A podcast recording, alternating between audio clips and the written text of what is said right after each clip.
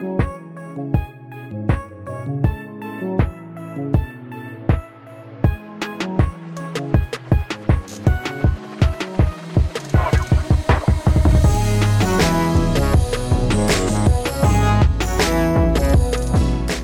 and welcome to Not Quite Great Books, a TV podcast. I am one of your hosts, John McMahon.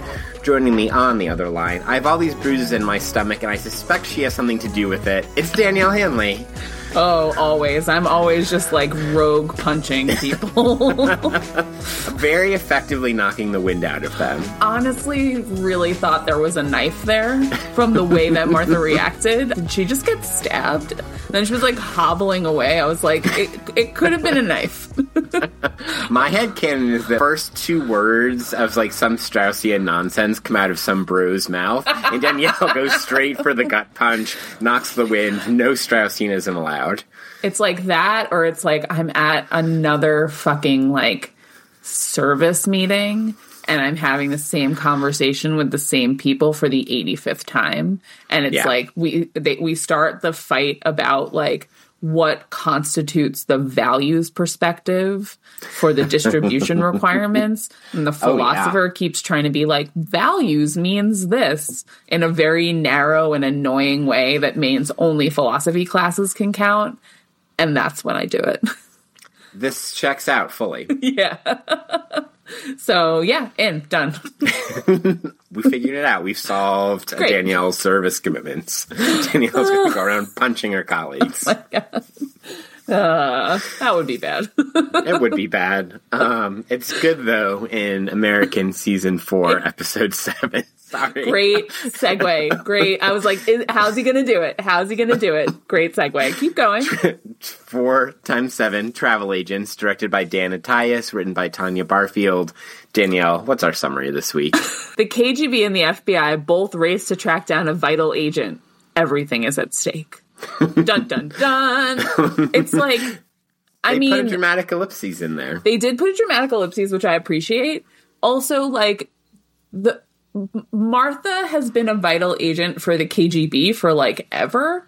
And the FBI literally in this episode realizes like how deeply embroiled in this. And so I'm offended on Martha's behalf that they're calling her a vital agent for the FBI in this episode.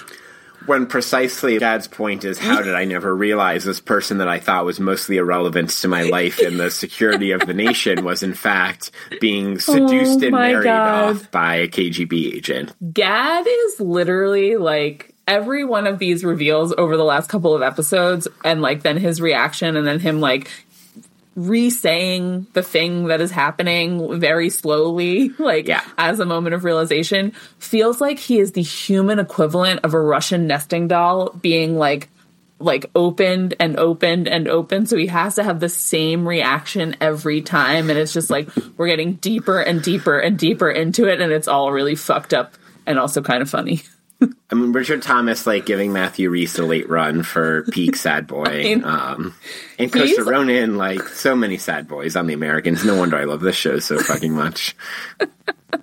i was this is a tangent obviously I mean, it took us three minutes. Like, no, that's that's not that's not true. It took us twelve seconds because we immediately went to which colleagues is Danielle going to punch. So i hope that my students aren't listening to this episode but I hope they listen to Saltburn Pod.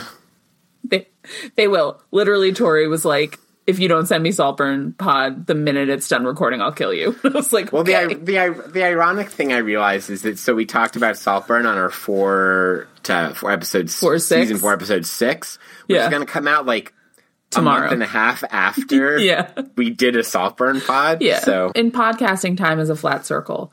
But the the sad boy thing that I was gonna say is that I was hanging out with a friend of mine um, from Clark, uh, who happens to she's a woman and she happens to be a lesbian. And she was like, You're straight. Could you explain something to me? And I was like, Oh God, where is no. this going? I was like, uh, maybe. she goes, Travis Kelce, like, what like what's going on there? Not where I thought the sad boy tangent was It's coming. Don't worry. It's coming. And I go, I don't know. She just like, Taylor Swift has just dated like 85 sad boy musicians in the last like 10 years. And so, and she needs like someone who can like toss her around a little bit and who's the opposite of that. And Liz was like, okay, yeah, all right, checks out. like, moved on. So like Matty Healy is like the half sad boy, half dirtbag on the way to full dirtbag experience. Uh, Matty Healy is a sad boy, like in in I know, that's what I'm saying. in He's- he's half essence. sad. Mm. This is this is a debate that we Regan would have something to say about. Regan is like highly convinced of uh, Matty Healy's Riz is this is a I mean, like argument he we've had. don't like that Regan likes this term, but I I'm- like oh, Regan, oh, so I'm this- okay with it. it's the second episode in a row, and then in podcast recording time, we will obviously have many conversations about about who's rising up who uh, when we record. Blah, please Pod. don't use it as a gerund. Um, it's mo it's mostly just like the thing that links like Matty Healy to um. I was about to say Joe Mandy, but it's not Joe Mandy. To Joe Alwyn. Joe Alwyn, thank you. to Joe Alwyn, like to Harry Styles. Like there's like the thread that links the all of them is there's this like levels of sad boy, right? Like regardless of the other things that they are. And like Fair. Travis Kelce is not that. It's like you couldn't find Yes. a sad boy thread in that man if you like cut him open and like searched his insides. like they used to try to do to witches in the 16th century. Anyway, that's my no- sad boy no tangent. From No, Travis Kelce you got no segue. well, Travis Kelce, good at his job. all right. I think Danielle just volunteered to take us into the actual episode, Honestly, I'm so proud of myself for that segue. as you um, should be. We're organizing the main discussion today around the question, like, good at their job, which is something that John and I, like, kind of flippantly toss around when we think about it's like we flippantly toss it around when we are making fun of Stan. and but we often are talking about the different ways in which Philip and Elizabeth are good at their jobs and how complicated that makes their relationship. And so we thought because you get these in, in part because you get these parallel searches for Martha from the KGB and the FBI, actually organizing the question around like whether and how these institutions or these organizations are good at their job and then like how that impacts all of the different interpersonal relationships and dynamics that we see throughout the episode. We thought that that would maybe be like a good way into this so maybe we start with the parallel searches for martha let's start with the kgb side Sure. I think the question, one of the questions here is whether Martha's slow motion escape from the safe house, like, how did they question not why why didn't they have someone outside is I think a legitimate question. Like, isn't Hans? I know Hans is busy teaching economics to the youths, but like, hans got to make Surely the you can- marxist surely you can get Hans there. On that on that level, Martha escaping is like KGB bad at their job. Yeah. but there's a way in which like Martha's evasion of FBI as well, like. Yeah. Shows that Philip Clark's training of her was effective on some level. So there's a certain way in which Martha, you know, eventually gets found, of course, but like volunteers herself to be Yeah. found. Yeah. So there's a way in which like Martha is both good and showing that the KGB is both good and bad at their job, at least vis-a-vis how they understand their bureaucratic institutional role vis-a-vis her. The thing that I was thinking about, I think that's a good point, but the thing that I was thinking about in terms of the like Martha slow motion escape, which I appreciate you describing it like that, is like one, she couldn't have gotten too far, so like they should have just driven to her house because that's cl- clearly where she's going, right? Like that's where she sees people. But so that's like a misstep there. But it made me wonder if part of what the KGB is really good at is the long game. And the thing that they are actually not that good at is these like smaller ripples or a term you used earlier, like interruptions, right? Like, I wonder if part of the reason they don't have someone stationed outside is because Philip brings Martha to this safe house sort of unexpectedly, right? Like, he Yes. just kind of shows up and we pick right up with again like the- another theme of the season where sort of the we're picking up from the minute we left them the night before or the day before right like so i wonder if part of it is like good at long-term planning and embedding agents and having this like intense layered infrastructure to like siphon information from the American government, et cetera, et cetera. But the thing that they're bad at is these like short term things or when they try to do something quickly, which is often when we see the mistakes or the missteps, even with Philip and Elizabeth, who are totally incredibly skilled at their jobs. Like that's where we see things like breaking up. So I wonder if that's like th- if Martha escaping is kind of revealing that difference in context being really important. Philip is grappling with, and Elizabeth to some extent as well, is grappling with how much individual responsibility Philip bears Yeah. for this particular situation. Yeah. And clearly, this particular situation means most directly the fact that Martha left, right? Philip several times, like, I should have stayed I should have been there. Elizabeth says, you know, it's not your fault, um, et cetera, et cetera. But also, I think Philip is, of course, grappling with the to what extent am I responsible for Martha's like this total like rending of her life and her understanding of herself and her future at the same time. And that's like a very classic Americans, the plot dynamic question and the inner turmoil, inner psychic question are Yeah. running along the same track. Yeah, and the thing that I kept thinking about when that keeps coming up in the episode is like it's not Philip's fault, it's Gabriel's fault.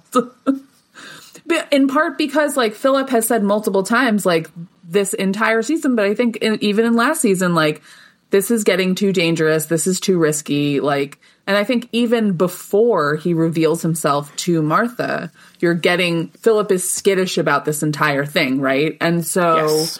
and they Gabriel, but I think Gabriel and Elizabeth oftentimes see Philip as like skittish and as like not invested enough when in reality it seems like maybe he is sort of experience like the affective experience that he is having is I think markedly different from Elizabeth and from Gabriel for a number of different reasons. But he seems to be picking up on something on attention that like they're not willing to to recognize I think that's correct. And I think part of what explains that is that Philip, definitely not fully, but he has disidentified from the KGB and Yeah. the Soviet Union to a much greater extent than either Elizabeth or Gabriel has. Absolutely. And I think it's that breathing room that he has given himself that that uh, fosters or enables that difference. I think that that's totally right. And I think you see it in this episode when he, and there are other reasons for this as well, but I think when he's like, when he tells Martha that he won't be coming, I think, and like, of like, and when he says to Elizabeth that I'm, I'm, of course I'm not going, like, I, I think part of that is like, part of it is certainly like, uh, like I'm married to you and like what he says. And part of it is also a function of this disidentification, right? Because I think if the if we switch the roles and Elizabeth was like offered the chance to sort of slowly extricate herself to go to the Soviet Union, I think she goes. Wow, that's a great question. I Or I think she's more likely to go than Philip is because yes, like I think more likely than Philip is how Yeah. I put it. but I like I could I could envision a version of this where she's like, okay, in five years I will be there. And Philip, for Philip, there like that is not even the the question is a is a it's moot from the jump. And I Yeah. think it's that's a function of the disidentification that you're like that you're highlighting. even on, a plot level, I found this a very effective episode narratively on the Yeah. on that plot level in the cutting back and forth between the KGB and FBI searches with the occasional like inter other things interspersed with the sense of time and place that they establish Yeah. throughout the course of the day. Yeah. Um, the, I mean, you pointed this out when we were talking before we started recording, like that Martha is up on top of that bridge Yeah. and, um, and Stan and Aderholt like understand they need to go to that bridge. Yeah. And there's an establishing shot where like they're in the car and you see the bridge, right? And then Stan's on top of the bridge. I thought I thought this thought like construction wise and carrying out Yeah. you know, essentially like an op, but Yeah. in a different sense. Like I thought this was a, a strong episode there.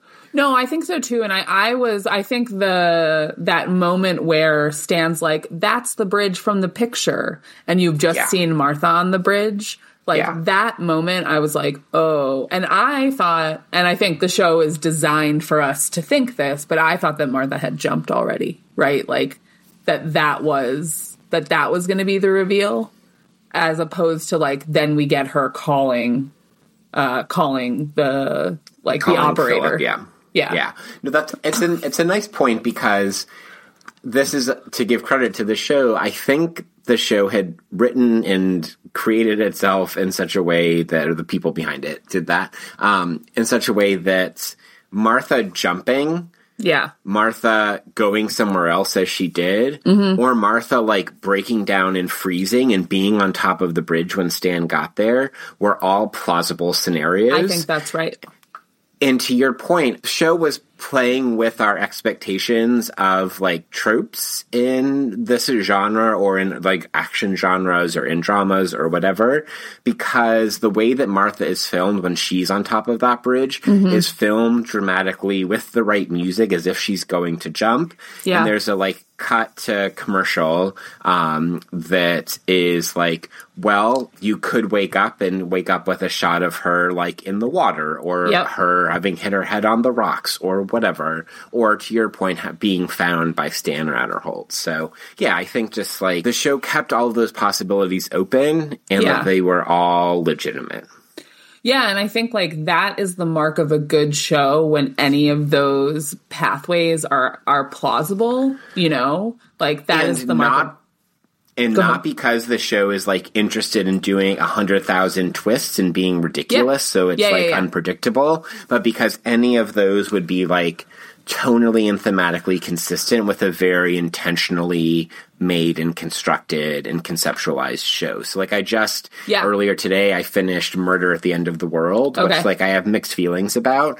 But like there, if there was that kind of show, we would say I didn't know what was going to happen to Martha because the show is kind of fucking all over the place Yeah. and like doesn't really know what it's doing and like is just there for the twists on some level. Yeah. Whereas this show like is fine with its occasional twists, but like it is so intentionally built, Right. So as to make like all of those are emotionally, thematically, narratively, characterologically re- like uh, reasonable choices.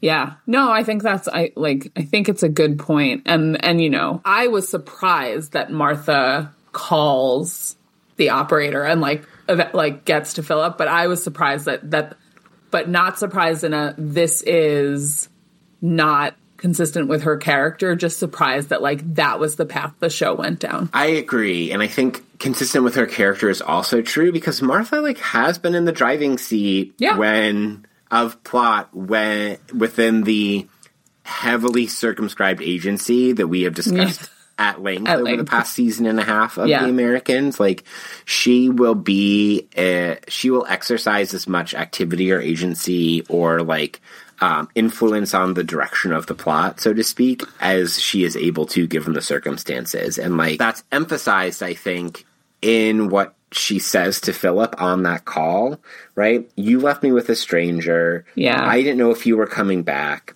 I don't know what to do. You're just going to tell me some version of the truth that's not really true, right? I want it to end. Like, these are all the realest possible things for Martha to be able to say, and Alison Wright does an incredible job delivering those lines.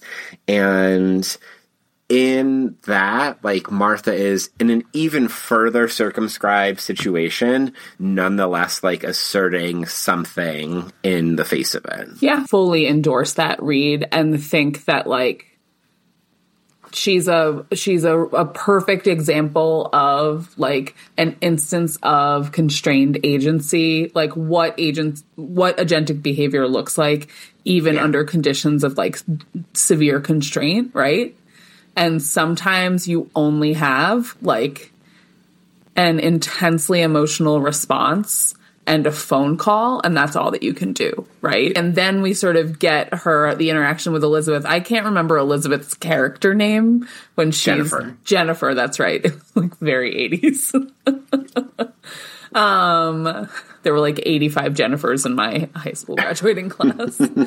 Um but then like in the interaction with elizabeth uh with elizabeth as jennifer Yeah. there is that like once again she's like there's not that much i can do i know that i'm not gonna like outrun this woman because like she's clearly a professional but i can scream and i can like raise my voice and i can make a bit of a scene which forces elizabeth to like make some decisions about physical harm Well, Danielle is Danielle's channeling her project here a little bit in terms of noise, noise and voice. Uh, it sounds like to me, but yeah, I mean, like Elizabeth has this very like cautious approach to Martha, and I think responds like she's good at her job in responding to Martha's "Are you sleeping with my husband?" because she tells a lie, right, which is no, although maybe technically that's not a lie on some extreme technicality. Yeah. But, uh, but regardless, like in the bra, like she she can has that lie, but also gives a bit of truth too, right? That like Clark's quote unquote mom is also one of them, right? So like she gives gives a little bit of both to Martha, and then just like straight up just punches her in the stomach and like knocks the wind out of her, and Martha is done. I was definitely surprised that Martha. I, I think that I shouldn't have been, but I was definitely surprised that Martha was like in her right mind enough to be like, "You're not really his sister," and like the mother is not really his mother. Like those felt, but again, like consistent with this like again this like agentic reading of Martha, like that those are the places where you where you see her grasping for things. I was like, what are you going to explain Gabriel as? Gabriel's the dad, or like Gabriel's the same position as like the fake mom. I was waiting for like some equivalencies there. Yeah. We didn't get them. We didn't get them. Yeah, I thought that was that was effective, an effective scene, and Elizabeth is clearly ready to commit grievous bodily harm. Um, goes with the lighter version of that with the stomach punch, and then Philip arrives and like, and a little bit of paralleling of him and Martha, like yells for Martha. Right as the sun is starting to set, like they captured a really beautiful color of sky when Philip arrives, and it's like, oh, this is the sunset of Clark. It's the sunset of Philip and Martha's relationship. I got in a brain wormhole about like like Philip and Clark and like should we be talking about Philip as Philip right now? Should we be talking about Philip as Clark? And like I think that's also kind of an interesting question for us. Sorry, this is like me just like so it's tang- only tangentially related to what you were saying, which is why I was like, I got to get myself out of this brain hole. I feel like so often on this podcast, as evidenced by three minutes ago, and I was like, what's Elizabeth's character name? We're like trying to be clear about which version of these characters we're talking about. And there's like a muddying that has happened with like Philip as Philip, Philip as Clark, and a muddying that has happened Yes. for Philip. Right? Like, Yes. it's not just for us, it's like for Philip. And so I was like, how can I get what you are saying to that point so we can talk about that? That's okay. Well, I mean, so here's one way to do it is that once Philip and Martha are reunited, right? Martha asks him, "What's your name?" He says, "Philip," and she's like, Mm-mm, "What was the What's name you your- were born with?" Right? I know. Well, and that was that was where that was also like the the Misha of it all, which is like it's just like unpeeling all of these layers of intimacy that like I think we've talked about this with Philip before too that like Philip has a degree of intimacy with Martha that he like isn't capable of having with other people or that he doesn't have with other people and there's something about the name reveal both that she is is like capable of asking that question even amidst all of this like distress Yep. right and that he is willing to answer it and answer it truthfully. All of those things are i think marks of the the like level of intensity of their relationship which elizabeth is also reading right? And that's part of why she's like you could go right? Like you could leave. And I think hmm? he's surprised by Elizabeth's like the offer that Elizabeth makes him. And I was surprised by that too. There's a couple of ways to read that offer because it mm, it verbalizes in a different way the way that Martha has like been an escape option for Yeah. Philip. Like this is Philip's realist possibility how to escape actually even though Yeah. it's a return to the Soviet Union but an escape from the life that he is living in. I think that Elizabeth asks I think Elizabeth asks that in a way that is hurtful to her but also and, and is also like a, a compassionate sort of offer. Mm-hmm. I think Elizabeth wants to recognize, even if it's in a slightly fucked up way, and maybe it's not even fucked up, that there is something real about the emotional bond between Philip and Martha, Yeah. and also recognize Philip's increasing alienation from life of illegal KGB in the US. Yeah, I think that's right. And I think because they have had a kind of like ratcheting up of their own like um intimacy over the last couple of episodes like see for example the like intense sex scene right sort of all of these pieces i think there's a version of this offer at the end of the third season or like middle midway through the third season right that is like a disingenuous or a kind of threat to philip right that elizabeth makes. And there's something like actually quite sweet about the way that she's like you could go. And so like again sort of for me in the like clark philip Martha, Elizabeth, like in that like quagmire of relationships, there's also like something has shifted for Elizabeth and Philip, and it is a function of it's like a function of Philip's breakdown, but Martha is a really important component to all of that too. It is, and I appreciate both the writing uh, and then Matthew Rhys's acting of the one of the first responses being like, "Are you crazy?" Yeah. and then one of the final responses being, "I love you." And like, Yeah. that's actually not something we hear them say to each other all of the time. Yeah. So that it happens in this particular moment is, I thought, extremely pointed and intentional, and you know, gives an insight into the precise dynamic that you're unfolding about the certain kind of deepening of their relationship, Yeah. even uh, with all of the f- whole fuck ton of tensions that persist. Yeah, I uh, like fully agree. uh, this is a good episode. Do you want to go was, to? and then no, I think I think like we're we're on this we're on this path. We might as well continue. Is like the relation the conversation that Philip and Martha have about what's going to happen to Martha, right? That she's Yeah. going back to Russia. Um, that it's the only way. Right is is the line to begin a new life. Right, these are the things that Philip's telling her, among other things, and I think that Matthew Rhys plays that conversation, and we can probably talk about each of Matthew Rhys and Alison Wright in this moment. But the way that Matthew Rhys like plays this is, I think he's showing on some level that Philip believes this, and on some level that Philip thinks this is what he has to say. yeah, And of course, like in a episode full of sad boys, like Matthew Rhys like really digs deep into his sad boy reserves to like portray the saddest Philip. I mean, Philip's face when he's like having this conversation with Martha is heartbreaking. And then we have Alison Wright's Martha face and voice is even more heartbreaking. yeah. The part that really got me, and, uh, and the mm, the part where he was like, "They will respect you." I was like, ugh. That's true though. No, no, I it think is- that's true. No, I think it's true too. It was it the sorry, the my point is is not that he's lying about it, but it's that like it is depressing that that is true. And like Yeah. that also I think is a nice top like capper onto our discussions about Martha's agency, right? And the and the deep misogyny like in Yep. the FBI and all of that.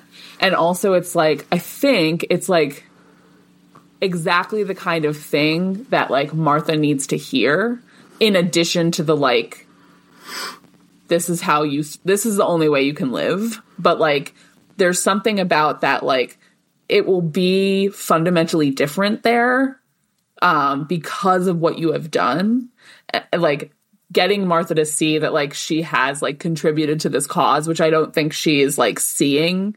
And I wouldn't be seeing either, right? Because like all of this is like kind of slapping her in the face.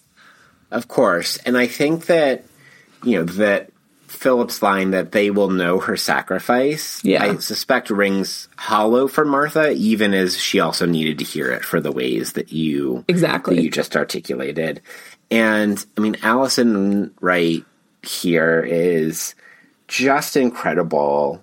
Um, like just incredible. The the crack in her voice when she starts to like talk about, you know, that I'll never get to see you, that I'll never see, you know, what about my parents Yeah. again, right? That, you know, all of these things, like the twice her voice cracks, and also she cracked her voice once in one of the phone calls um, with her parents. earlier. Yeah, exactly. And that was just I thought excellent. And then like the I think the line that was most cutting that Martha gives is I'll be alone, right? It'll be like before I met you. When actually, like, that is, of course, Martha's, like, of course, that's her emotional experience of this. But, like, the saddest fact is that she was still alone even when she was with I Clark know. in a way that, like, she still, of course, is not able to give voice to, but isn't Yeah. able to give voice to at this moment. Like, doesn't have the, the distance, if she ever could have the distance, to be able to explicitly voice that point as well. I know there is something like her responses in that conversation are like so gutting. Um and as as you've said as we've said a number of times Alison Wright just like she delivers these lines in in in such a way that is just like it makes you feel how gutting they are, right? Like it's just it's so I don't know, when she's on the phone with her parents and she's like, I'm in big trouble. On the one hand, I was like, how does the FBI know that this is a phone she's going to use? But we could put that to No, the they're side. tapping her parents' phone. Oh. See, that makes more sense. Now, I have a PhD, and I was like, how do they know that this weird, and then like, that, that this But your PhD is not in spycraft, spycraft. It should be, though. I or mean, counter surveillance. I mean, we we have read Machiavelli and Strauss. Like, Machiavelli and Strauss together, it's like, that's spycraft, right? Like, that's it. that's what they teach at the fucking FBI Academy, right? You just And the Committee on Nikki and Social sort of that's for the real heads. Um, Just like the title of our podcast. that's just for us. Um, Oh my god. Oh, too good. Too good. should we talk about the FBI side of it? Yes, please. Um Where should we start? I mean, let's start back with the like good at their jobs question mark, Yeah. right? Because this isn't this is like a 3 episode span where Stan has become amazing at his job. Like And Aderholt too. and Aderholt, yeah. Well, and like maybe that's why Stan has become good at his job because Aderholt He's finally actually working with Aderholt. Yeah, again. because Aderholt actually is good at his job. I maintain that. But like the just like Gaad's reactions to like learning everything will like forever be imprinted in my brain as like just wild. He's like this is a terrible comp, but I'm gonna please, I ever, can't wait. have you ever seen Emperor's New Groove? I have not. Okay. It was my best friend in high school, Shannon. It was her favorite movie, right? It's it's like The Emperor's New Clothes, but Sure. with a, the emperor turns into a llama. Listen, I haven't seen it in a long time, so maybe incredibly racist, but like and also it like didn't quite follow the like Emperor's New Clothes like fairy tale, which I was intimately knowledgeable of when I was younger. But anyway, there is a scene where there's like, you know, like in every Disney movie, like an evil witch like character, and then she's got like a lunkhead sidekick, right? Who's like doing the lifting and whatever. And there's a scene where they're like camping, and Gronk, uh, Gronk, I believe is his name. Crunk? Kronk. Kronk is his name. He's an Right. idiot. Like that's the the joke of the thing. But he sits up at night in this like very tiny tent and he like has worked out the entire he's like the guy with the thing over there. It's the same guy, right? Like he works out who the llama that the llama is the king, but like he's dumb and he does it sort of in his sleep, and it feels like that is what Gaad is co- is cosplaying. He's like, you mean to tell me that Martha is married to a high level KGB agent. Like there's something about the way that he's like repeating those lines where I'm like, oh, Aderholt and Stan, great at their jobs. Gaad, aggressively bad at his job.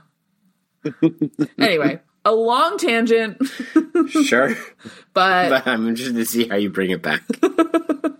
Well, I think like to bring it back is just like to be thinking through the ways, like the thing that's kind of interesting about Gaad's like uh, well slowly unrolling realizations over the course of last episode and this episode is that and I think maybe the same is true for the KGB. Everybody has like moments in the show where they're good at their job, bad at their job, and like it is about the particular like alchemy of those moments and everybody needing to be good at their job for these things to work out. And over and over and over again, we sort of, we see that happen. And this is an interesting episode because like you are missteps with the KGB that we don't often see in this way, right?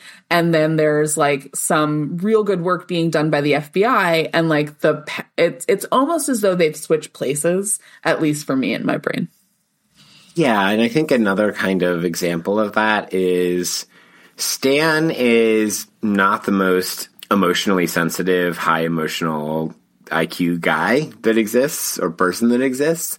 And yet, like, he has a sense of what's going on with Gaad, as does Aderholt, right, at various stages. And, like, Stan is actually quite sensitive, which is not necessarily the word we would always use yeah. for him in the way that he relates to Gaad, at the same time that he is being effective at the job of trying to track down Martha. And I think that there's uh, there's an emphasis on, and this goes to your thesis about them kind of switching places. Like we get a lot of FBI process, carefulness, yeah. precision, and like Philip and Elizabeth are like, are we going to the church? Are we picking up Hans or not? Who's going to stay home for the call? Like there's a they're they're the yeah. ones that are the scattered ones. Yeah. And it's like the FBI that's being methodical here. And like this is a I hate that you gotta hand it to him moment, but like you gotta hand it to him. Yeah. And and I think that, you know, there's this scene where they're in Martha's apartment that is, I think, meant to call attention to all of these dynamics because they take great pains to show how careful the search of the apartment yeah. is. Like,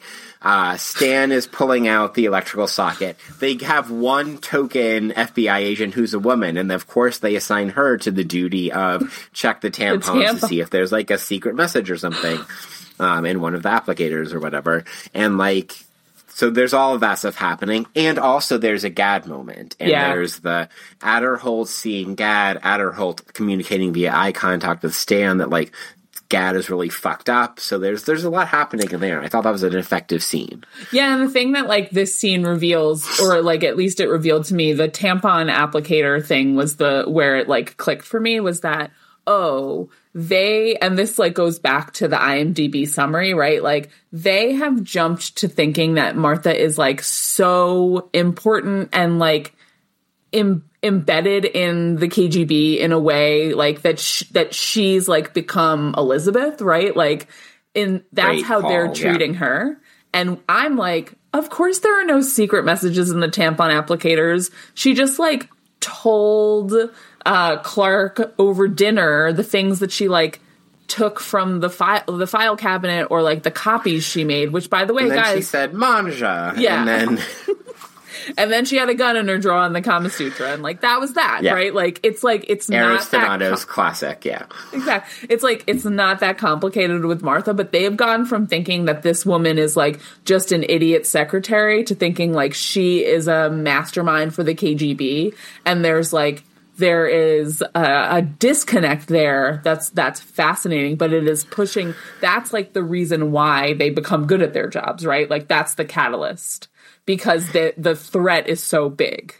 And it is big. Yes. But it has it, been, it is. But it has been big for so long, but they have like they have mistakenly uh drawn conclusions about Martha's like involvement lead to them acting in a way that is dangerous to Martha, but like are not actually like congruent with like who she is to all of this.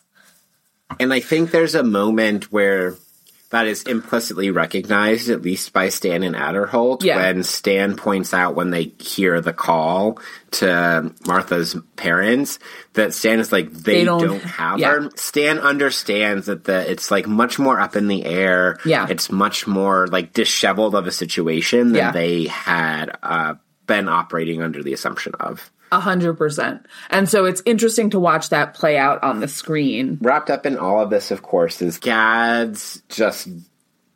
There's one way in which he's good at his job amidst being, you know, like, as you point out, maybe terrible at his job, where he says, like, I stood up to the deputy AG and, like, stood up to the director and, you know, like, protected Stan when he has been pissed at Stan for like a full season and a half or something. Mm-hmm. So like there's that moment as well. But then of course Gaad is is really fucked up. And like one of the things that you and I have pointed out at a couple different places this season is the way in which the FBI talks about Martha is like revealing of institutional patriarchy and misogyny. Yeah. And like that continues with the way that Gaad talks about her, right? Yeah. They married her they seduced and married my secretary. Yeah. Like there's a possess there's a possessiveness, there's a like proprietarian thing, there's a patriarchy thing, there's a like belittling of her like in her agency all throughout this. Like so like that is an, incredibly indicative line of like FBI institutional worldview. A hundred percent. And like even right, the verbs that they just to like double down on the on what you're saying, like Martha is the object of all of those verbs, not Yep. the subject. Right. And Yep. so even when they like the FBI is like, Martha is a threat to us. Martha is not the threat. It's the KGB that's the threat. And Martha is the object that is acted on, which just emphasizes the, the same thing that we've been talking about all season, but now it's doing it in such a way that it like makes her dangerous. Yes. Although Stan offers here a rejoinder as well because he's like maybe they were in love, which Yeah. he throws off as like a you know to try to like assuage Gaad or whatever, and Gaad sees right through it. But that's not wrong. No, that's not wrong. And also, like, I don't know, there's like, there's a way to read that exchange, like, back into the, oh, like, are women, are women just emotional? Like, are, like, are they, like, do their emotions mean that they're weaker, like, able to be manipulated? Like, which is, which is obviously where Gaad is coming from, right? And Stan is like, well, like, they might be emotional, but also, like, like Martha has agency, right? Like that, or at least has some like some semblance of agency. Where Gaad is not willing to like give her anything. I don't know. I feel like there's a political theory debate in there that they're like sniffing around.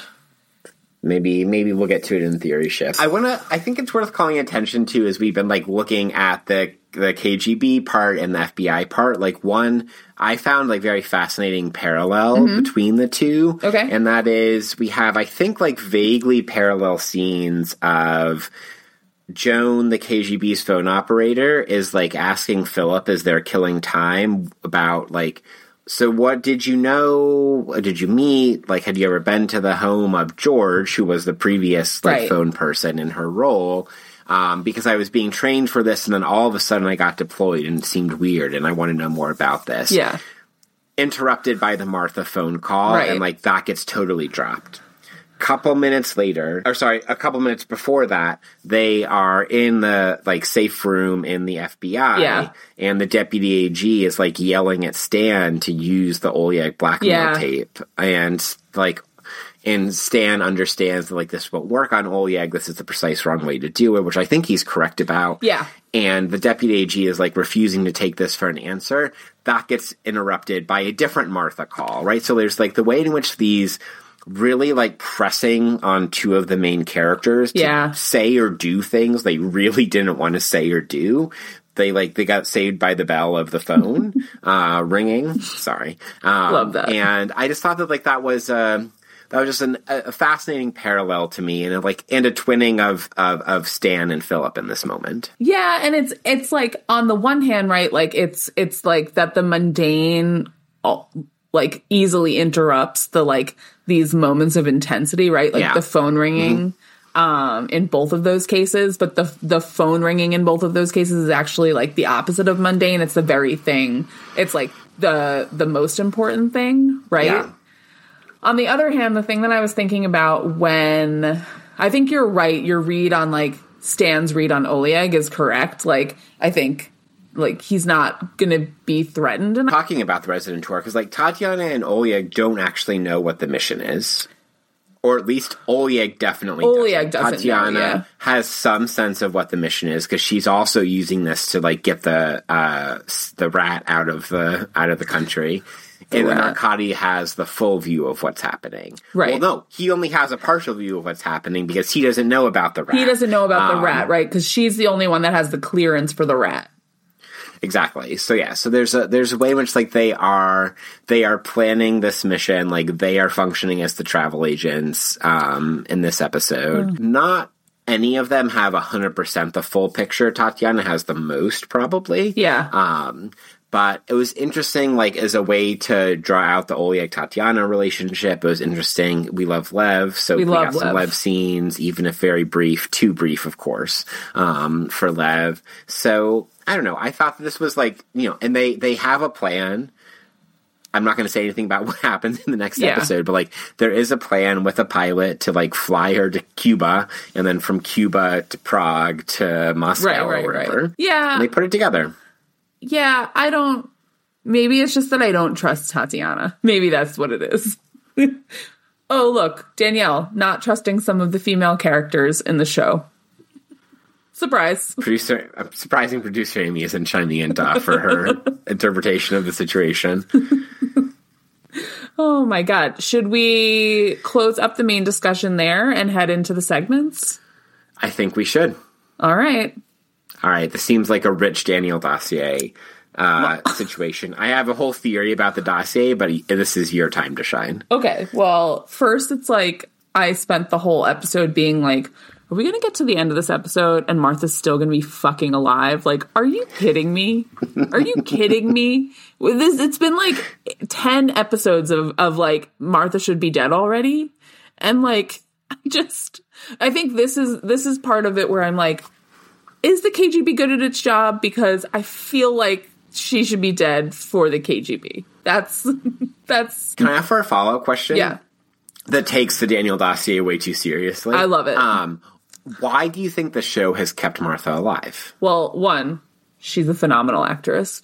Two, I True. think the like we need the audience has needed a, a way to see like all of the complexity of Philip's character and the and like the way that Philip is with Martha adds a layer of like emotional intensity and complexity that like we don't just get with Elizabeth and I think like we need someone like we need the relationship with Martha for the way the relationship with Elizabeth has developed to make sense right like Yes, because yes. Philip's not like learning how to be in this intense relationship at home but he's like bringing the skills from the from the Martha relationship where he's like initially cosplaying being in a loving marriage and then I think eventually being in a loving marriage and then that translates to something happening like in his actual home like we need all of those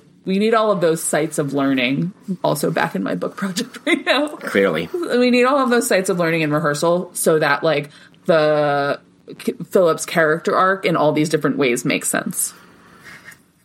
I love that. That's brilliant. But also, I've deviated us off course of wild Danielle conspiracy theorizing. So I, I, I return the floor to you. Okay. Again. Second thing in the dossier. So first thing in the dossier is like, how is Martha still alive? And I want, I want to say next episode, like maybe I, I still think that she's going to end up dying. Like I don't think that she ends up surviving this, but who knows? Maybe she like moves to Russia and like, you know, has a happy life.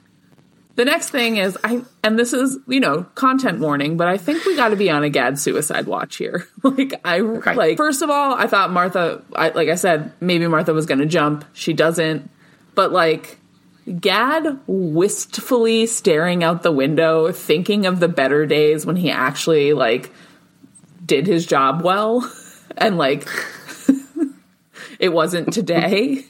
it was like there were two and like Aderholt is clearly worried about him and like he's like I'm finished. He's drinking at work, which we haven't seen him Yeah. do. It's just like I don't think. I think we're on a suicide watch here. So I just want to put Okay. that out there. I don't want to laugh about it, but there is something like absolutely ridiculous about the Gaad character. And there's like something melodramatic about it. yes.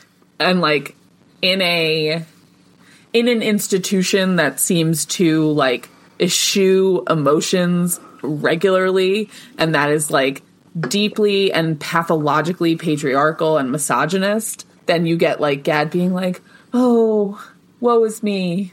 I don't know. There's something ironic about that. So The show has got it. Just you got to let the sad boys cook. Um, you know, they are cooking. Sad boy Philip, sad boy Clark. We didn't get as much sad boy Stan in this episode, which was sad true. for me. Uh-huh. yeah. last thing in the dossier is like I think that Tatiana is plotting something. I I think that yes, she's in ch- she's the one dealing with the like Glanders nonsense. I think she knows that Glanders isn't real. by- I actually don't know. But like that was just for me. I appreciate that. for you. But I think that like Tatiana is up to something and I don't know what she's up to, but like I think it's something. I want it to be connected to Nina, but like who knows? Okay, question for you is: so you think Martha is dying in the next episode? Yeah. Okay. I, I mean, yes, but also I've said that for the last eight episodes, so like, Fair. my word means Is- nothing. Wonderful. All right, I, I'm not going to ask any further questions because I think I'll end up inducing okay. a certain view. So, great time in the dossier. My theory is that this entire episode was premised on the Danielle Dossier segment of the Not Quite Great Books podcast that did not exist when the show was made. Because, like, one of the underlying themes of this episode, Queer Time, etc., uh, one of the themes of this episode that we didn't really touch on in the main discussion, because I think this is a place to do it, is the recognition by Philip and Elizabeth. Elizabeth, like, more clearly, but Philip says he understands that, like, if Martha is starting to scream or about to scream, or if, like, they need to kill her, then they will Yeah. kill her. Right? And, like, that's something that's clearly operating on Philip's mind the entirety of the Yeah. episode. That is, I think, also operating on Elizabeth's mind in the episode. And, like, Gabriel is slightly sidelined in this episode. Um, so it's, we don't necessarily know as much, but, like, he's going to be the one that's most willing to kill Martha, we think. And so, like, that's just always there. So that like, is Martha going to die? Which is the theme of the Danielle Dossier season, late season three through today.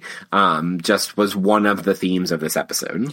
Yeah, I would also say that, like, I think Martha is aware of it too, right? Like, Mm. that's why she's so wary when Elizabeth approaches her when it's not Clark. Like, Yeah. I think that she, and that's like also why when she calls her parents, I think she thinks that someone is going to kill her, whether it's the KGB or the FBI. Like, Yeah. so I think Martha, like, I agree with that, and I think Martha is aware of it too. And time is a flat circle, so maybe it did exist for them in the multiverse, like Loki time slipping or something. Eye rolls. Famously visual medium. Uh, podcasting. I have lots of eye rolls. All right. Should we, should we go to gloss? Let's go to Gloss. Okay, Danielle, we can start in only one place, and that is just three bros having some brews. Bros and Brews, Bros and Brews, Yeah. stolen bro, stolen Bros and stolen brews. But they can't steal too much because then Stan would notice. They can't take all of the beers, just some of the beers. I know. I love that when Henry's like, "How come she gets a beer?" Matthew's like, "She's 15, and we can't take all the beers because my dad would notice." And it's like, okay, well, She's 15, and it's like the reason why she can like, more how beer. old I mean, you? Henry is what, 12, 13? but also like when Matthew was like, "My dad, my dad doesn't care," or "My dad lets me," and then it's "My dad doesn't care." I'm like. "Uh, those are different things. The fact that he doesn't notice doesn't mean he doesn't care. It just means he's Correct. bad at his job as a dad. He's only Yeah. he's only good as a stand-in dad for Henry. He he's a. I mean, our you and I are clear on this matter. He is a much better father to Henry than to Matthew. Well, and I think he's a much better father to Henry than Philip is. So, yeah. So maybe maybe Matthew needs to go hang out at the Jennings house with Philip. There we go. Everyone can have. They can go play racquetball together since there's been no racquetball in a long time. Where the is the racquetball? Like literally where? The eternal question. I really appreciate this scene for Paige because it's a like she's trying to like play it cool, presumably for Matthew and for her brother, but she's also trying to play it cool, and this gets called attention to in the um in the dialogue that like stands an FBI agent, so she's also trying to like not tip anything off or make Matthew think twice about anything with regards to her or to their family. So like she has many reasons that she wants to just like be like, "Can I have one?" I'm not like I'm. I she doesn't say I'm not a narc, or maybe she does say I'm not a narc, but like something to that effect in the. In no, the she does say that. She's like, "I'm not. I'm not a narc, or like I'm not the police, or something." Yeah, Or may- I wish it was I'm not the FBI, but I don't think that it is. it's, it's not, but that would be a great line. Good line. It's true on so many levels. I mean, I do think we have to just recognize that this is an episode where we have Henry in it, so that's Henry's good. here. Why do you think this scene is in this episode? That's a great question.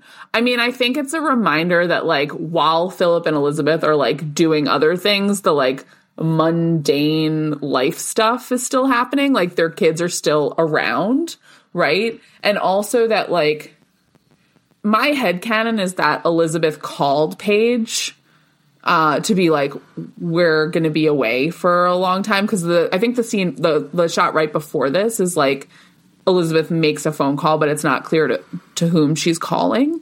And so my head headcanon is she called Paige to be like, you got to take care of your brother because like we're not going to be home till late.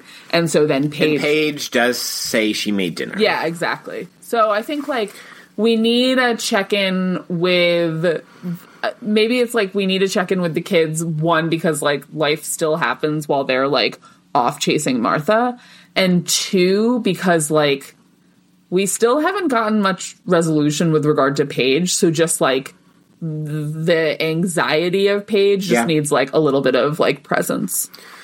I have two additional thoughts I'll offer. Yeah. One is connected to that last point. Like, this is Paige good at her job, Yeah. Even though she shouldn't have a job because she's 15. A million percent. As the spy child. And then the other reason the scene is here is to really beat us over the head that, like, Henry is an extremely horny 12 or 13 year old pubescent boy.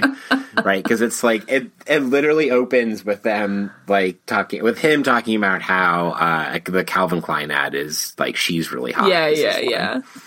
And it's like doing this in the Beeman house where Sandy used to live when her and Sandy were together. Like, just a lot of things happening for our guy. Well, and my first thought was, are they just like watching porn together on TV? Like, what's happening here? Which is clearly not what they were doing, but I don't know why that was like where my brain went. I was like, oh, I think- this relationship got weird. Bros, man, what are you going to do? So many bros. um, so the episode title is Travel Agents. Danielle, any thoughts on that? I I'm- mean, I, I, I offered my thought, which is that, like, actually Oleg and Tatiana were the travel agents. Honestly, before you said that during the episode, I was like, I you couldn't pay me to understand why this episode was called Travel Agents, other than it's like hundred percent what Philip and Elizabeth are not doing in this episode, right? Like, and yet they are chasing someone around. Yeah, I don't know, like that. I think that your your thought, the Oleg and Tatiana, is like the best one. It doesn't feel fully satisfying though. But I, I I'll offer some further thoughts in theory ship. I think the the other thing I'll say is that there's there's a question that we raised in the main discussion about planning and logistics and being methodical, but also like when shit goes wrong. Mm-hmm. And like there, I think there's a slight bit of attention being called to like that's the part of the cover that actually works on multiple levels. Yeah. That like travel agents and spies and the FBI alike all have to deal with that shit just at varying levels of intensity. Yeah, I think that's a good point. I like I often struggle with trying to understand. I mean, it it took until you were like, remember the rat at the end of the episode and I was like, "Oh my god, that's why the episode is called The Rat." So I'm like often not paying attention to the the nomenclature um which makes me a bad political theorist. It's true. Where's you got to apply your close reading skills to the episode titles as well. Do we though? You know my answer to that question. Oh my god. All right, you have a theory that you want to throw out to me. Yes, it goes back to your like, is it is it Philip or is it Clark, and what's his name confusion? Okay. Like, I think there's a way in which this episode, more than even the many other times in which this is like vaguely sw- swam around my uh, broken smooth brain, um, Our broken that, like, smooth brain. ours, yeah, but this is a my. This is not an R. Okay. It's because like the theory is that actually Philip is in like the most fucked up poly relationship ever in the history of the world. Yours. That's mine and Amy's Yeah. shared smooth I was brain. like, oh, this is the part where our brains are not joined. Yeah, I mean, like, is it really the most fucked up? Is the is like the question that my my brain asked. Don't know. I, it's, it's I guess there. like what makes it so fucked up, right, is that Martha does not know that it's that it's a poly relationship until like the last episode. And even then she's never given confirmation. Well, and also that like it like the the the it's it's a full coercion. well, mode. yeah, but the other thing that I was thinking is that like she's in a relationship mostly with Clark, but sometimes with Philip, and so there's a like another layer of the poly there, which I hadn't. yeah, it's a quad. It's not a try. Oof. All right, moving on. All right, Uh, all right, all right where- with your terminology. Where is Hans? Show Hans? yeah, show Hans. You mention Hans. Hans is on his way to the. Hans is at the church. One, thank you for not giving us a church shot. With multiple church mentions, no church shot because I was like.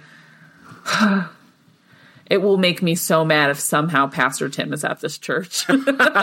Oh my god, could you have this would have the worst show, but it would have been fucking hilarious as if like Martha is like, Where do I go? Where do I go? And she ended up at Pastor Tim's church at Reed Street. terrible terrible um so we get a million church mentions and we get hans mentions but we don't get any hans and you know justice for hans like give us Justice hans. Hans. Hans is hot, show Hans. yeah hans is Uh, hot show think- hans I think it's also worth noting this conversation that they have about Martha and her church going, where we also get like a like a weird moment where like Aderholt's religion gets questioned, Yeah. but you know, like they talk about, oh, well, where do you go um, when times are tough, right? And like Aderholt's like, you want to see God or like have God with all the bells and whistles.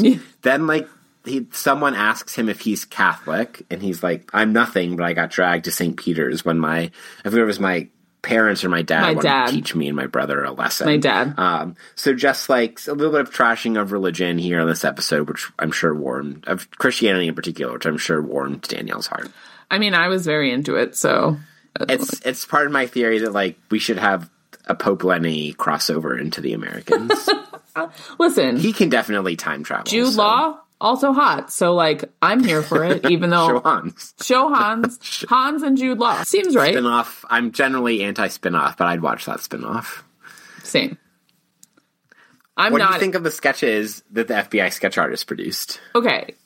I was angry that Stan- that they were like, this doesn't look like Martha because like it was a beautiful sketch of a beautiful woman, and they're like, Yeah. Martha's not hot, so it can't be her. And so I was mad about that. What did you think about the Clark sketch? I thought the Clark sketch was incredibly accurate, which is interesting, and I just want to throw that out there. Yeah. Also, like, isn't this the second time that we've gotten a pretty accurate sketch of of of them? Of a Philip disguise, yeah. And like also, I guess like I was worried because I was like, has Philip been coming into Clark's apartment as Philip? Because there's a version of this where, well, Martha knows, so why not? And it's like it's um it's another mark of like Philip being good at his job, right? Because like he's Yeah. coming in as Clark. And I, I think in episode four or five, we got a shot that establishes that he enters the apartment, then takes the wig off. Yeah, yeah. I, I, you're right, but like in the moment of the episode, I was like, "Oh no! Like, are we? Uh, like, did they catch him as Philip because like he's let his guard down because he has let his guard down so much like around Martha, Yeah. but he hadn't.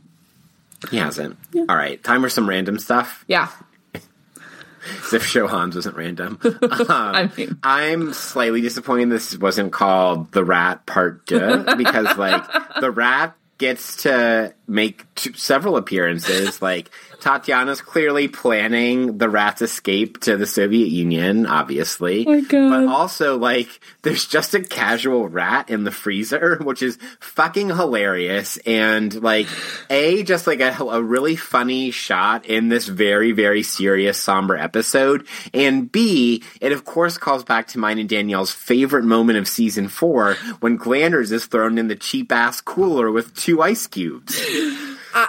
so I have like so many thoughts. Better OPSEC here. Yeah. I have so many thoughts about the like the rat situation. One, because I think it supports my Glanders is fake hypothesis because this rat is in a like plastic case. it's in a, it's in a glass biohazard jar. I, that can't be right.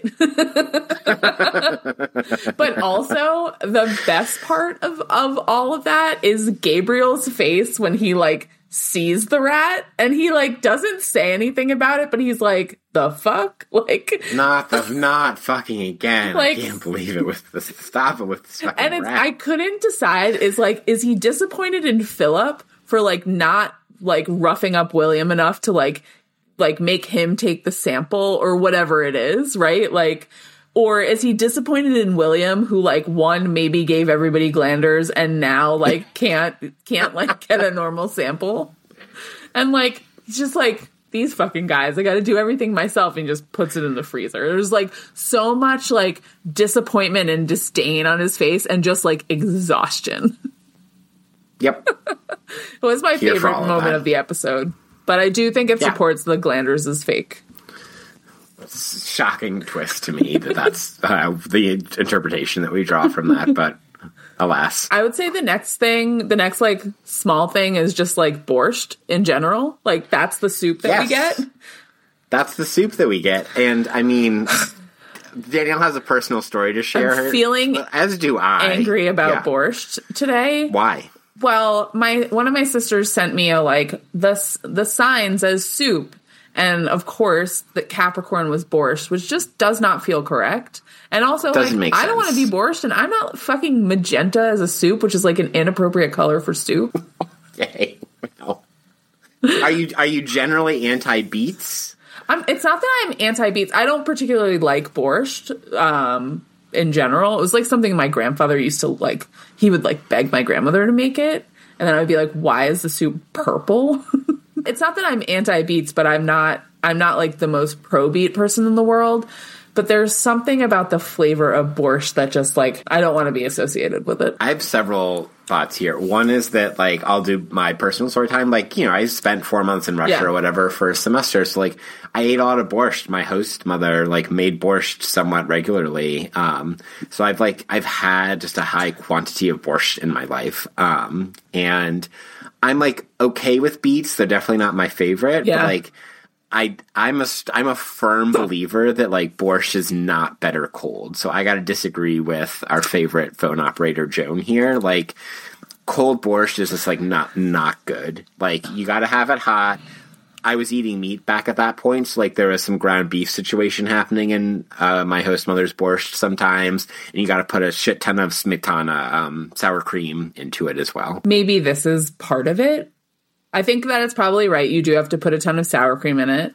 But also, like, soup that you have to add stuff to, well, that's not like soup should be its own meal and it like it should be sufficient.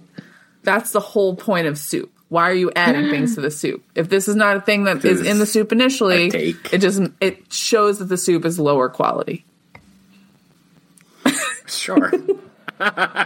didn't know that the I didn't know that the Capricorns are borscht like hit so hard. Um, in the in the in the context of this episode, though, I love I do love this moment because it's this we get to like actually watch Philip in this moment of absolute crisis. Yeah. both be like fully comforted by the presence of the borscht and thoroughly repelled by the borscht. And we get all of that like just in a couple of minutes. So i thought it was just like a smart choice. And it's also uh here is joan who like probably lives a pretty lonely life i imagine. Also like maintaining her ties to what is home for her. It worked in building their relationship. It worked in building Joan as a character. It worked um, as Philip as a character. So, like, I'm pro Borscht on the Americans. Listen, I'll let you enjoy your borscht. I'm with you though. Like, I'm not. I'm, generally not into cold soup. Sorry, I'm just thinking about that point that you've made. But yeah, this this is a good moment on the Americans, and like, there's also like uh when Philip is like, "Oh, I haven't had borscht in a while." It's like it allows us, I think, as the audience to reflect on some of the points that we made a bit earlier in the episode in terms of Philip being alienated from the Soviet Union, right? Like the I haven't had borscht in a while, and like these these like cultural touchstones that like would have been commonplace and everyday no longer are to me. It's like another moment where that like comes through in a really subtle way, which I think is like you know narratively nice. Yeah. Last note in glass. There's some like really, really bad green screen Oh, in this episode. so terrible. You said this like you were putting in the outline when we were getting ready for the episode, and there isn't in the outline. It just says bad green screen. It doesn't say when, and I was like a million percent like, and we both knew it's like when Elizabeth is on the phone and like the Washington Monument is in the background, and it's just like. Oh, guys, come on. You never like there's there's very little very bad green screen in this series and it was just like so striking and frustrating. Yep. No notes. to you, lots of notes to the show. Don't use green screen. do a better job. Like, they're much more professional than this. Well, I'm like, listen, I'm happy for them to just like be in random places in Prospect Park. She could have just been at a random phone. She didn't have to be obviously at a phone in Washington. Like, we are always standing Brooklyn in for for DC. So like, Yeah. I don't know. It just felt unnecessary. Bar nostalgia time, Danielle. We've got two of our favorites. We're gonna shut up and play the hits. Yes. Uh, I'll, I'll, uh, I'll let you go first. Yeah, so I think just phone booths. Phone booths feel incredibly 80s. It reminds me of a time where like there was a phone booth in front of the diner that we used to go to when I was little and like we would just like play in the phone booth for hours. So that feels like very 80s and there's like I don't know, there's a shout out to Bonnie Honig and her public things book where she has like a whole she she rhapsodizes about the beauty of phone of like payphones. She also rhapsodizes about Melancholia, our mine and Danielle's shared favorite movie. False. Why do political The theorists Second episode in a row with a Melancholia reference. Consistently feel it. the need to talk about Lars von Trier. Melancholia, not Elizabethtown. not Elizabethtown. Those are different things. I think our other greatest hit that we will return to here is that this is Yeah. one of the many episodes of The Americans where the like so the Watch podcast often talks about how like every director and writer like wants to go backwards in time Yeah. because they don't want to have to deal with cell phones. Yeah. Um, and this is an episode where the drama is an, is entirely and fully premised on that like there's no tracking mechanism for Martha, right? Like, Yeah. should Gabriel have like put a tracker in her purse? Probably, but like, Yeah. there's no Martha tracking mechanism. So they're literally just randomly going like, what are the places in DC that she might go? And they're just like making a list at the beginning of the episode. So that's a kind of wild scattershot strategy. And it's just like all of the emotional and plot tension that gets built throughout the episode doesn't happen. You know, once you hit like the late aughts, if not earlier. Yeah, I think that, that that is totally right. I feel like you would have to do it differently today, right? You would have it would have to be something about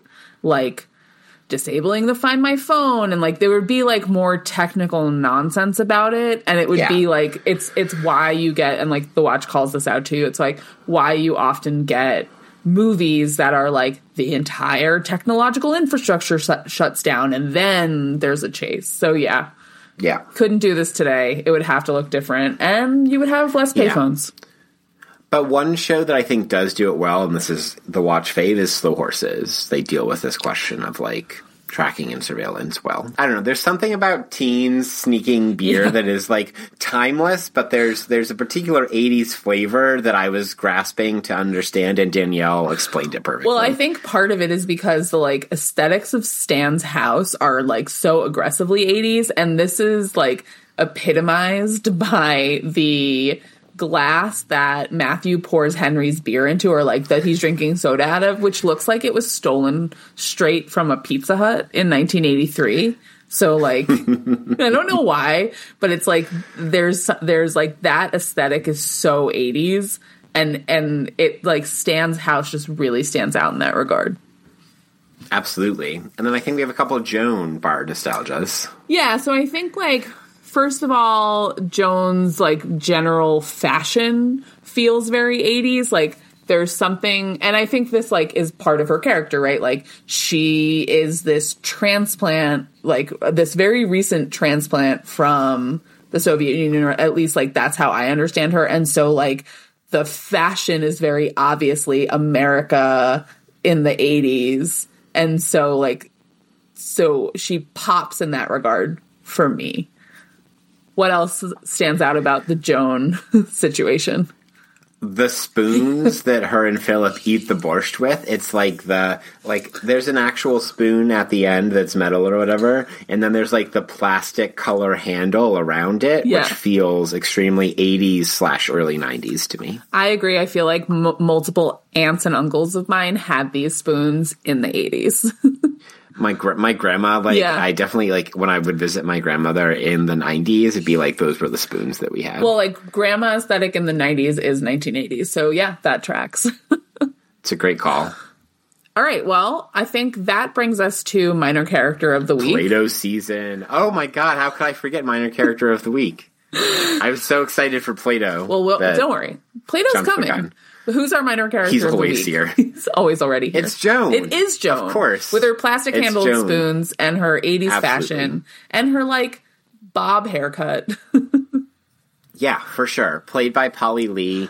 And I liked this episode, like, uses some of its time in a shorter episode, actually, Yeah. of The Americans. It nonetheless has time and space for, like, Polly Lee to get to act and to, like, for us to get a little bit more of the personage of Joan as opposed to just a cog in the KGB machine. It's like a, here too is a human who, like, has concerns, like is dedicated to the cause, but like is also worried about like what was the deal with the previous guy? Why did I have to come here so quickly? So Yeah. I appreciated that this episode had time for Jean, Joan, excuse me. yeah, and also like in particular the like reminding us that like Joan is new and that that is is its own thing and is part of this other like mission failure, right? Like all of that all feels important in a kind of like I don't know if it's like foreshadowing or like or just underlining some of the stuff that's happening in this episode, but like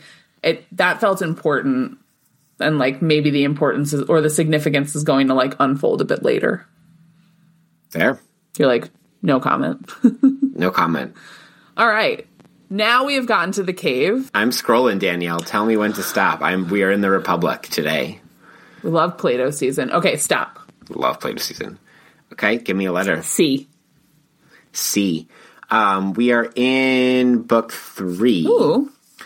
of the Republic. Was we've also we've been in book three before. Been in book three before. Um, yes, and so we're talking about um, song and melody. All right. Perfect. So I don't know anything about this, so Danielle can explain it all. Um, so after that, Socrates said, Doesn't what concern the manner of song and melody remain? And this is Glaucon. Glaucon says plainly, Couldn't everyone by now discover what we have to say about how they must be if we're going to remain in accord with what has already been said? Ha ha ha. And Glaucon laughed out loud and said, I run the risk of not being included in every one. At least I'm not at present capable of suggesting what sort of things we must say, however, I have a suspicion. Then here's, I think, one of the key two key points from Socrates. Now we're in 398d. At all events, you are in the first place surely capable of saying that melody is composed of three things speech, harmonic, mode, harmonic mode, and rhythm. What speech in it surely doesn't differ from the speech that isn't sung, insofar as it must be spoken according to the same models we prescribed a while ago and in the same way. Do you want me to continue about harmonic mode and rhythm, Danielle? No, I think like I think we can we can stop here. So this is like in part of the so book three. I feel like there are a lot of the like educational pieces of the republic are sketched and like what the education of the guardians look like and so this is a part it's it's also a part that i like don't usually teach because it gets yeah. deep into the details of like different kinds of like m- rhythms and harmonic modes the dorian the like all like dithyrambic like all of these different kinds of now danielle's just showing off well this is like exactly what i am not I'm like writing on it and also resisting writing on these particular details, right? But sure. the the point that Socrates is making is that the kinds of music, it's similar to the point about poetry, but it's like the kinds of music that we allow in our city and speech, like in this ideal city, are going to influence the kinds of uh, like behavior and the the setup of the soul of the guardians. And so we need to be careful about what it is and we also need to understand the relationship between like the words the harmonies and the rhythm and how those fit together. And like that idea of understanding how the pieces fit together and then also like how whatever is created from those pieces fitting together then influences the behaviors and the like forms of relationships and politics of everyone like that's sort of the key point for socrates. And i think there's like there's a parallel in the americans right? Which is like one of the things we're seeing happen in this episode is we're seeing and in the last episode is we see the fbi agents Gaad uh, stan aderholt we see them identifying all of these pieces that they have not fit together and we see them recognizing like how like the detriment of the fact that they've missed all of these pieces. And so I think that idea that the discussion of like song and melody in the Republic as a a way to think about the process that we are watching unfold on screen in this episode, like I think it's sort of a productive way to think through that. There are probably other ways to interpret it too that's smarter than anything I'd be able to come up with. I'll add two things. One is that, like, so I, as you were talking, I just read on a little bit to like get into like, so what is Socrates excluding? Yeah. Um, and he he's excluding uh, wailing and lamentations. He's yeah. excluding drunkenness, softness, and idleness. Yeah. Right, as things that are um, most unseemly for the guardians. Right. So there's there's that part of it too, um, which I think speaks to some of like our concern with how emotions are and are not taken up by certain institutions or characters. Yeah.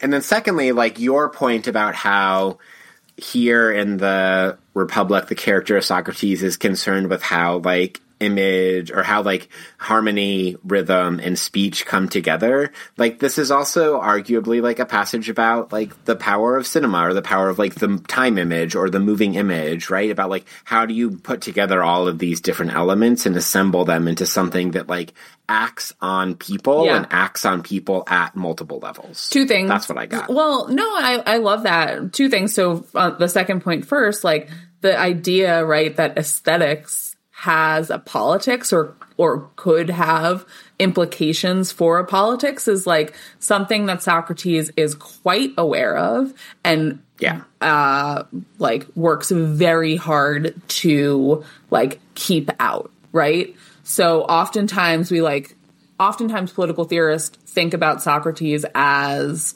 like someone who is uh, like emphasizing logos or speech or reason. And the reality is that in the Republic, he recognizes the power of these aesthetic forms. Um, he he is trying to push them aside, but like there's power in that. So there's something there, I think, for you and I, just in terms of thinking. The regular old Rancière over there. The other thing, and this is a sillier point, but I, uh, our dear friend Keller, who's going to be on in a few episodes, right? Um, he invited me to give a talk at Manhattan College earlier this semester, and I was talking about my book. Uh, I was talking about like mourning and grief and rage and Medea. And he asked, he was like, well, so- his students had just finished reading the Apology in the Republic, and he was like, well, Socrates doesn't like talk about um, mourning in the Republic, and I was like, oh, but he does. It's this it's this part where he excludes like wailing and lamentation and he's citing Achilles and the way the like the citation in this part is like or it might be a little bit later but the citation is the excessive amounts of mourning that Achilles engaged in um, in book I want to say book 18 of the Iliad but I could be getting that wrong. It's been a minute since I got to that part of the Iliad. I don't know whether this means we keep this or get rid of it, but you told that same story in episode two of the season of The Americans. Yeah. Where why? Why was I telling that story in that episode? I because we were in book three of the Oh. Republic. I think we keep it in for the real heads. okay. I'm just like a I only have 3 stories. So, Same. um, all right, let's, on that beautiful note, head to Theory Ship, where somehow there's still more Plato. Danielle, please. Well, when we were trying to figure out which Plato dialogue to use today, I was like, what about the Theaetetus? John was like, okay, you can do that. But the, it has been I had trouble spelling that. I have never well, read this. I'm not sure I'm saying it correctly, so there's that. Um, I read this. Uh, the way that comps worked at Penn is like you had to pick three thinkers, and then you had to know their entire like corpus, even if we weren't taught it, which is deeply frustrating. And so Plato was one of my thinkers, and so I read all of the dialogues. Um, there are a lot, and a lot of them are really boring. Yeah. The the So I understand. the reason why this one jumped to my brain is because there is a part in this text where Theaetetus, where um, Socrates is describing the sort of structure of the soul and the relationship between reason and sort of like the like the passions and uh, thumos, which like we get in the Republic too.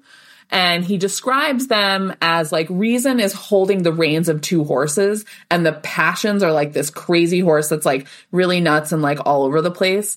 And Thumos, and I believe I'm getting this right, and Thumos is a is a bit more easily controlled, right? And it's Logos that's like holding the reins and controlling these horses, which is a slightly different structure than we get from the Republic. And I was sure. thinking that like thinking about the role of reason and knowledge and rationality right? And those are all sort of ways that we think about logos right? That that is when we when looking at this episode and looking at the two different um like the FBI and the KGB as like working really hard to exercise a sense of control like i think we could give the theaetetus to both like gabriel and to Gaad, Stan, and Aderholt as like you are trying to control all of these things that are actually like quite difficult to like all hold at once in your hands.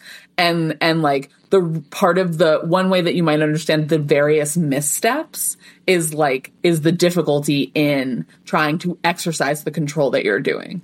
I don't know. That's just like where my brain went that was incredible. you just like it when I ra- when I like wax on and on about the platonic dialogues. This is true. and it also, in part, because, like, it's mostly because you have smart things to say, and I always learn stuff when you do that. The other part is that anything to, like, belie your false accusation that I'm a Platonist when it comes to aesthetics. I, I mean, you are, but that doesn't mean that you have had to have read all of the dialogues to em- to embody the ethos. Fair. I see what you did there with your ethos.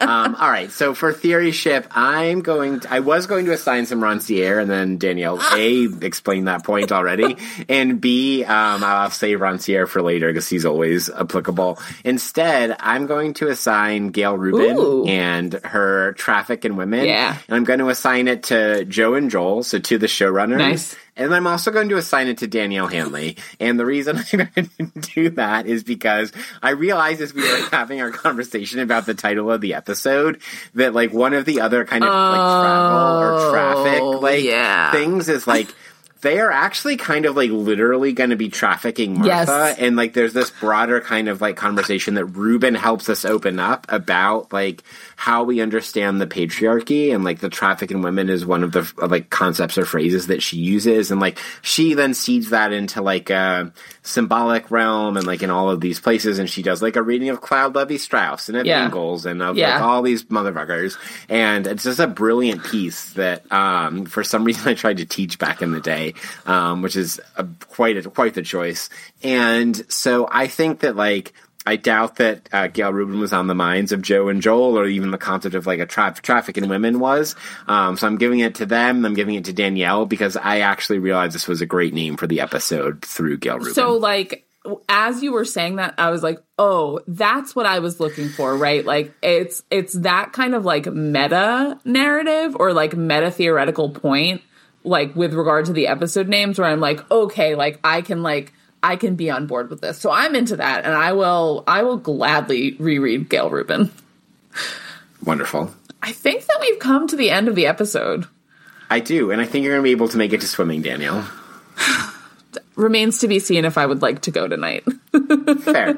the option is, uh, exists. The option exists. Um, thanks as always to producer Amy. Just uh, you know, another plug for producer Amy's book, The Price of Humanity. The price of humanity. yeah, Amy Schiller. Um, you should buy it. Yeah. That's you know, just a little bit of a plug there. Um, up next in two weeks in the feed, we'll get American season four, episode eight. The magic of David Copperfield five. The Statue of Liberty disappears. What a wild name for an episode. like, is it referencing something that comment. I like, like a book that I don't know? No, like David Copperfield, the magician. no, no, no. I know, but I was like, oh, is there like a Dickens novel named something like this that I'm like that they've like played around with the names? If it is, flew over my head Great, Lo- every time I've watched this show. amazing. Well, thank you so much for joining us on another episode of Not Quite Great Books. A TV podcast.